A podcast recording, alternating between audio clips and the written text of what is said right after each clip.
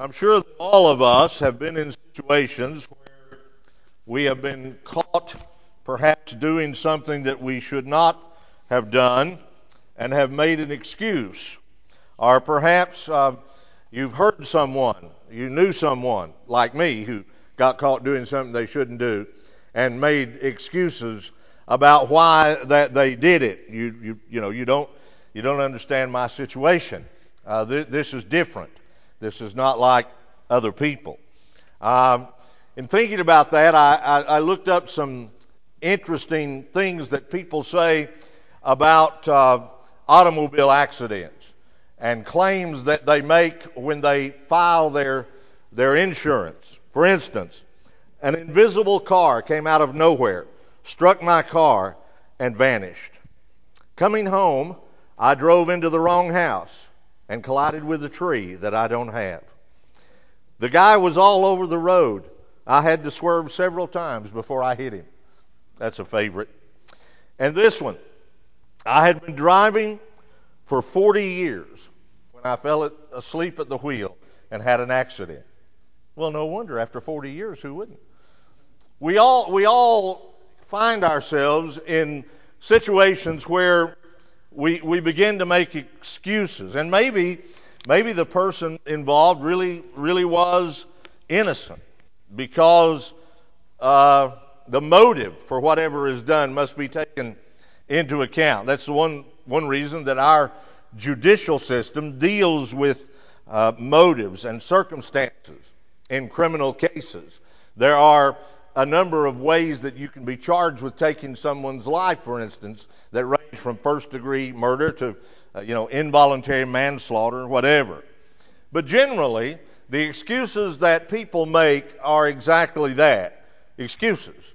And they need to be seen for what they really are. This is particularly true in our relationship to God. God accuses us of suppressing the truth about uh, himself and of violating his moral law, even while we pass judgment on others for doing the same things. But as soon as we hear those truths, we begin to make excuses. We claim that we did not know what was required of us, uh, or that we did not actually do what we are accused of doing, or that our motive was really pure. Uh, it's just that people can't see our motive. And whenever we find ourselves doing this, we need to rediscover the principles of God's just judgment that Romans 2 explains. One important principle of God's judgment, of course, is in verse 2, where it says that it is according to truth. And on the basis of that principle, we find ourselves to be guilty. For God is a God of truth and declares that we ourselves do what we define we find deserving of blame in others. We we attack people for lying and we lie. We uh, do various things that we criticize others for. Another principle of God's judgment is that it is according to deeds, verse 6, or according to works.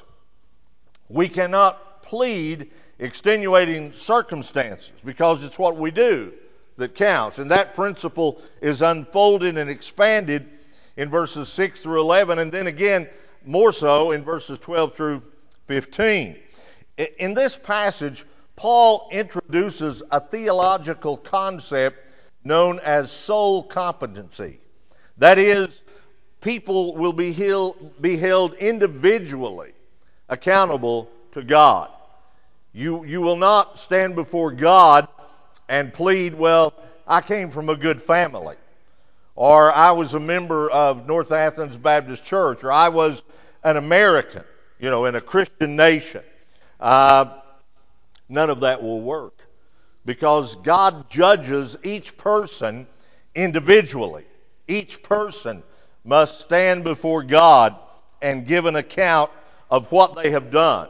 And our ethnicity, our religious heritage, or nothing else will avail as an excuse when we stand before God. In these verses that I've read this morning, we are presented with two motives for our deeds, for our works. Those who are seeking the glory of God, which is what we are created for. Remember, the chief end of man is to glorify God and to enjoy Him forever. And then those who are seeking their own glory. Remember, Jesus accused the Jews of that.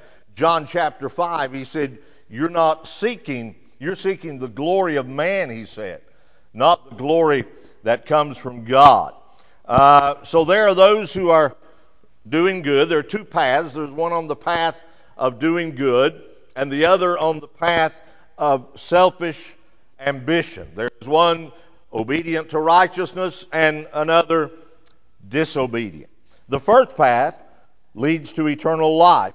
Uh, and I said uh, when I did the over among uh, theologians and Bible scholars as to exactly what Paul is presenting here. And they're mainly, mainly uh, two options, I think. Uh, one is that Paul is speaking of a hypothetical man who, by perfectly doing the things mentioned, would receive eternal life. In other words, here is what God requires. And if you can do that, you will have immortality. You will have eternal life. Of course, no one can do that, and that's obvious.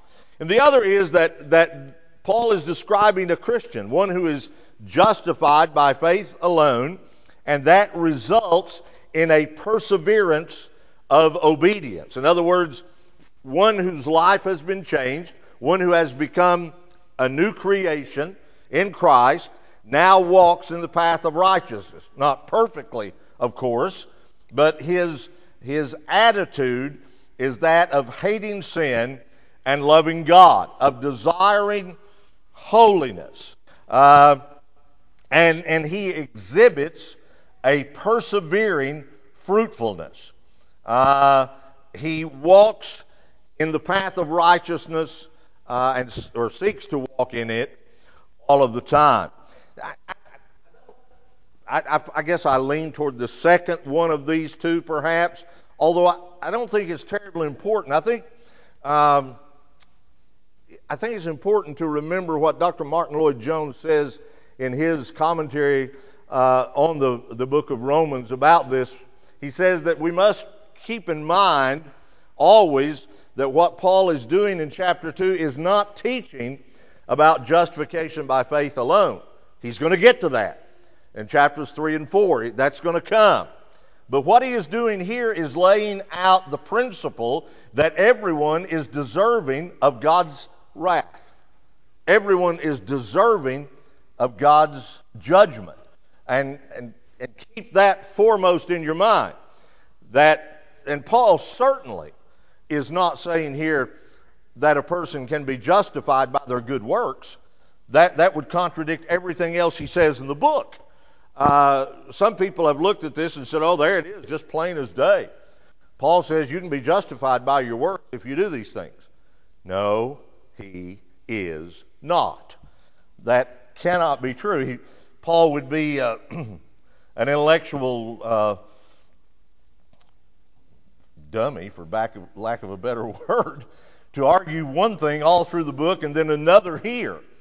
Remember that more, more important than anything else in your Bible study is not whether or not you know Greek and Hebrew. That's good, that's important. But context. Always look at the context. Where is this verse in the context of the chapter? Where is this verse in the context of the section of the book? Where is this verse? What does it say in the context of the whole book? And then in the context of the whole Bible. Context is extremely important. And the context here is that God uh, that Paul is laying out the truth that he will come to in Romans 3:23. For all have sinned and come short of the glory of God. So regardless of which option we take, we know based on Romans 3 and other places, many other places, that no one can be justified by works. But we also know that we have a faith that works. Think of it this way if you take the option that this is a justified Christian, uh, then Paul is saying the same thing that James says. James does not contradict Paul. James is simply saying that men will know that you are justified by the works that you do. And he cites Abraham as an example. He took Isaac to Moriah and he obeyed God. But Abraham had been justified by faith years before. The, the incident that, that James cites is in Genesis 22, and Abraham had been justified by faith back in chapter 15, many, many years before. So think of Paul here going along the same line of James, that those who are justified do good works, and they persevere in them. They continue to walk in a way that is pleasing to God. So he's talking of God's wrath, he's talking of God's judgment. Faith in Jesus Christ, he says, is proven by a life of perseverance in good works. The same as, as James says. So let's take these, these two paths that Paul lays out here and we'll kind of put them together. The first is uh, what we might call the way of the saints or the way of believers. And that is found in chapter or verse 7 and verse 10. The path of the person who does good. In our text, Paul speaks of these in two places. So put them together. To those who by patience and well doing seek for glory and honor and immortality, he, that is God, will give eternal life. There will be glory, honor, and peace for everyone who does good, the Jew first, and also the Greek. So there are two things here that such a person is described as doing. He or she does good, and they persist in doing good. And there are three things that are highlighted as to their essential motivation glory, honor, and immortality. In other words, in, in other of Paul's writings, these terms are used to speak of the Christian's ultimate expectation. Glory refers to the transformation of the believer to the image of God's Son, uh, by which the glory of God will be reflected in that person. Honor refers to God's approval of believers, uh, as contrasted with the dishonor and the scorn accorded to them by the world. And immortality, of course, refers to the hope of resurrection, that we will one day be raised and given a body like the body of Jesus, and we will be with him forever. Likewise, there are four things that God has said to dispense to such people as rewards for their aspirations eternal life, glory, honor, and peace. Eternal life, of course, refers to salvation uh, life in heaven with God rather than facing his condemnation, his wrath. Uh, glory and honor are two of the goals that these people are described as striving for. Uh, and the last term, peace, I think uh, seems to parallel with immortality. So he's not talking about the peace that we have with God when we become believers, or even the peace of God that God gives us that passes all understanding. Rather, he is referring to the peace of heaven, the peace that will come when we are delivered from sin and all of its manifestations and all of its conflicts. So, then the big question has anyone ever chosen this path of their own volition. Uh, has anyone by their own will ever walked this path? It, it, does anyone of himself or herself actually do good and persist in it apart from the gospel of Jesus Christ? I hope by now you know the answer to that question is a resounding, emphatic no. No. Paul is condemning everyone here. Everyone is is deserving of the wrath and the judgment of God. In chapter 1, he talks about those who are wildly immoral, bad sinners, we might call them. Then, beginning in chapter 2, he talks about, well, those who are not wildly immoral, good sinners, but still sinners nonetheless. So there is none who chooses this life of obedience and of righteousness apart from the power of the gospel. Remember the theme of the book I am not ashamed of the gospel of Jesus Christ, for it is the power of God unto salvation to those who believe. No one chooses to do good as God defines it. Paul is going to come in just a few verses here and say, There is none good. There is none that seeks after God. There is none that is righteous, not even one. All have turned away. They have together become worthless. Um, this first path would be a wonderful option if anyone could actually walk along it.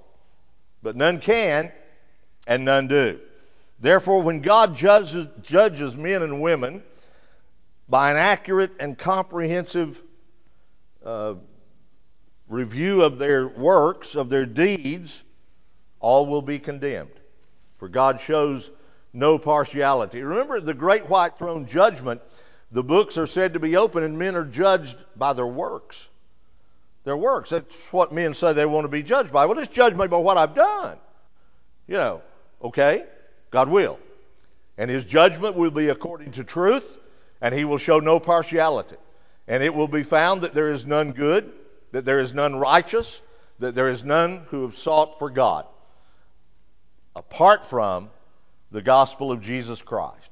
So then in verses 8 and 9, we have the way of sinners, the path that all men naturally take. All men, apart from the power of the gospel, naturally take this second path. It is the way of destruction. And Paul speaks of it in verses 8 and 9. But for those who are self seeking and do not obey the truth, but obey unrighteousness, there will be wrath and fury. There will be tribulation and distress for every human being who does evil, the Jew first, and also the Greek. So here's a revelation of sinfulness. There are three things the wicked are said to do which reveal their sinfulness. First of all, they are self seeking, which means contentious. Just the opposite uh, of, the, of the first and the second greatest commandment, which says, You shall love the Lord your God with all your heart, with all your soul, with all your mind, your strength. You shall love your neighbor as yourself. But people on this path do not do that. They are self seeking. Uh, they make themselves like Satan, who said, I will be like the Most High. And secondly, they do not obey the truth. They reject the truth. Uh, uh, in the context here again, this refers back to what Paul said in Romans chapter 1. They reject the truth of God that is revealed in nature, and they refuse to acknowledge his person and his power from what they see revealed in the world around them. And thirdly, such a person obeys unrighteousness or does evil, like the exposition we looked at Romans 129 through 31. Uh, so, what are the result of these choices that men make? And if there's no intervention by God, then what's the result of the choices that are made by all human beings? Four items wrath and fury, and tribulation and distress. The first two closely parallel one another. There is a relationship between the first pair and the second. Wrath and fury both concern God's fierce and absolute opposition to evil. God is opposed to everything that is evil. Remember, God does not grade on the curve. We, we, like to, we like to compare ourselves with each other, you know, with other people. You know, well, I might not be the best person that ever come down the pike, but I'm not like Adolf Hitler, you know. Well, congratulations. That's a wonderful thing. But God doesn't grade that way. If you want to make a comparison, you must make a comparison with Jesus Christ. Well, I'm not the best person in the world, but wow, I'm far short of Jesus Christ. You see, that's, that's how God grades. And God is opposed to all evil. All evil. If you could live a perfect life, but only have one minute out of it that you did not love God with all your heart, soul, mind, and strength, that is evil. God is opposed to that, and He must punish that. And His wrath must come upon you as a result. Tribulation and distress refers to the effect of God's resulting judgment upon evildoers. These words are frequently used of the sufferings of the wicked in the life to come. Isaiah 8, Zephaniah chapter 1. This is what awaits the ungodly. Uh, and why even those who think they are better than others who don't, that they don't need the gospel. People who think, well, you know, I'm not as bad as some people. You know, I'm not perfect. You know, I, you hear that all the time. You know, well, I'm not perfect. My children used to say that to me. I didn't need their testimony, you know. I, but anyway, you know, well, Dad, you know, I'm not perfect, son. I never thought you were. You know, I've always, since the day you were born, know that you were a totally depraved wretch, just like your father. So that wasn't an issue. So, again, we're not perfect. That's the problem. That's the problem. Because it takes absolute perfection to enter into God's heaven, because He is opposed to all evil. Well, if it takes absolute perfection, how will we get there? Only by a borrowed righteousness. Only by a righteousness that is not initially ours, but is imputed to us by faith alone. That righteousness of Jesus Christ that he acquired for all those who will believe. So, Two ways in Scripture. Some people find this section of Romans to be very difficult. I said they think that it is teaching salvation by good works. If you do good and persist in it, you'll be saved. If you do evil, you'll be lost. That is not what these verses are saying. No one is saved other than the finished work of Jesus Christ. Nevertheless, I think it is significant that the apostle does speak of two paths. And he does not encourage us that a person will reach the goal of eternal life without actually being on the path of righteousness. What is the direction of your life? I'm not asking if you are without sin. Not at all. What is the general direction of your life? Are you are you seeking for righteousness? Does your sin grieve you? Do you find yourself grieved over and over by sin? That is what Paul is talking about. That, that's the same thing that the Bible, uh, the same message of Psalm 1, where the psalmist talks about the righteous man who does not walk in the counsel of the wicked, nor stand in the way of sinners, nor sit in the seat of mockers, but rather he delights in the law of the Lord. He speaks of the wicked man that the chaff blows away. This has present implications, but there are eternal implications as well. Uh, Therefore, the wicked will not stand in the judgment, nor sinners in the assembly of the righteous. The psalmist said, The wicked will perish. Matthew chapter 19 records that Jesus replied in a similar fashion to the young man who asked him, What good thing must I do to obtain eternal life? Jesus might have said, Well, believe on me. You know, make your profession of faith. Rather, he said to him, Do not murder, do not commit adultery, do not steal, do not give false testimony, honor your father and mother, love your neighbor as yourself. And the young man, proving his absolute, complete, total depravity, looked at God himself and said, I've done it all. All of these I've done from my youth up. Just like when my father used to look at me and say, Son, did you do this? And I would just lie through my teeth. Of course not, Father. I would never do such a thing. So the young man does that. So Jesus instead of telling him to have faith in himself, or pointing out that he really had kept these commandments like he thought he had, gave him a test. Okay. He said, if you want to be perfect, go sell your possessions, give them to the poor, and you will have treasure in heaven. And come and follow me. And the man went away sorrowful. Why? Because he had great possessions, proving that he was covetous, proving that he did not love God above all others, proving that his stuff was more important to him than eternal life.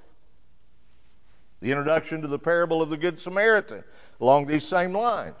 You remember a, an expert on the law tried to test Jesus by asking him the same question Teacher, what must I do to inherit eternal life? And Jesus told the parable of the Samaritan. It's always interesting to me, the Bible doesn't use the word good, we do. But he told the parable of the Samaritan, uh, of a man who helped someone who was not like him.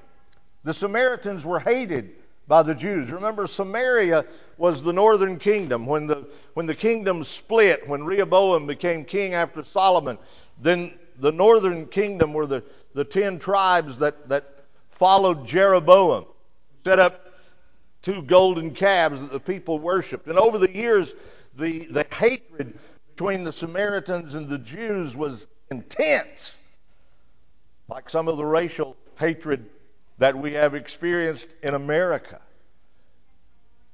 And we are paying the price for it. Having sown to the wind, we are reaping the whirlwind. But Jesus gave the story of the Samaritan who helped a person. And then he said, Who's the neighbor?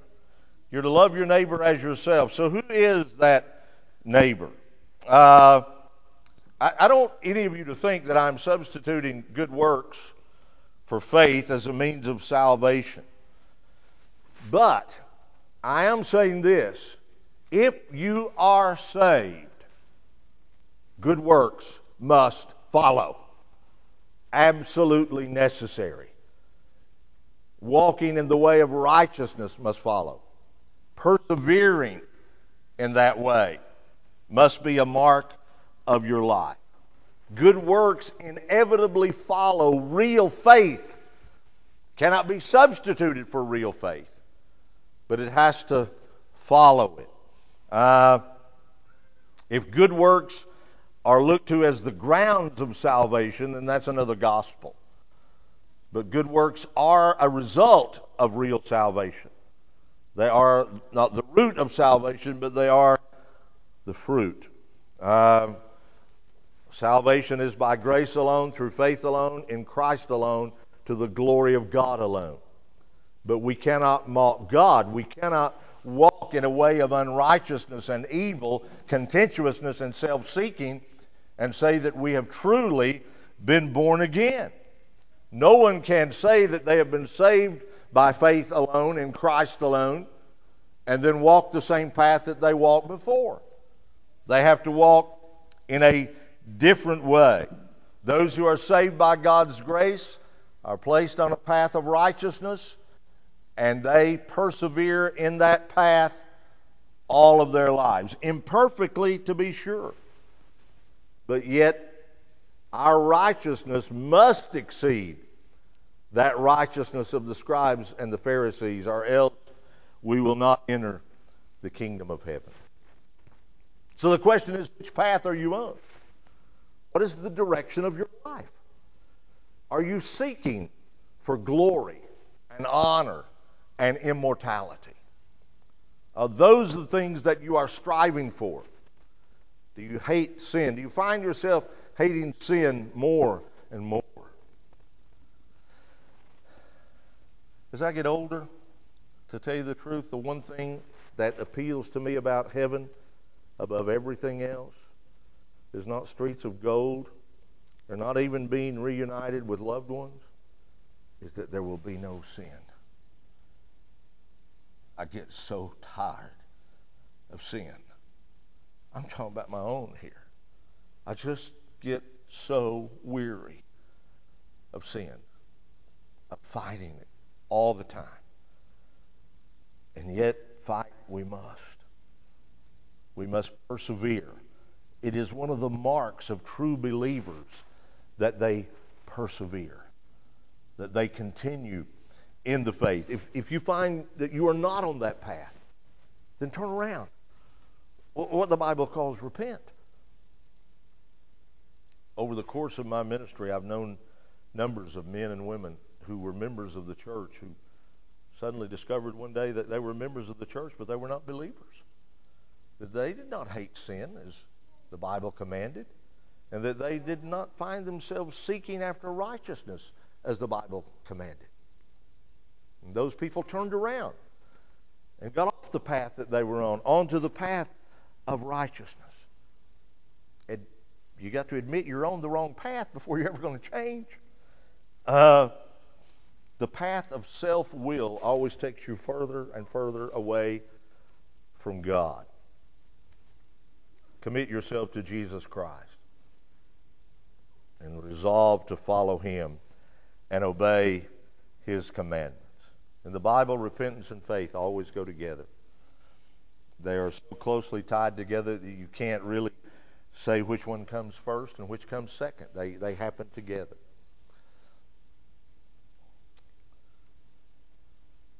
In the second that you put your faith in Jesus Christ, you will find yourself on the right road.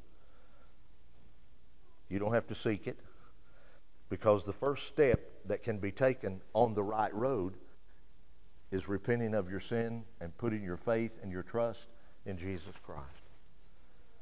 And then you'll find yourself in that great struggle against sin, longing for righteousness and hating sin. The light breaks through, and you are seeking for glory and honor, immortality, and eternal life as your goal. Let's pray together. Our Father,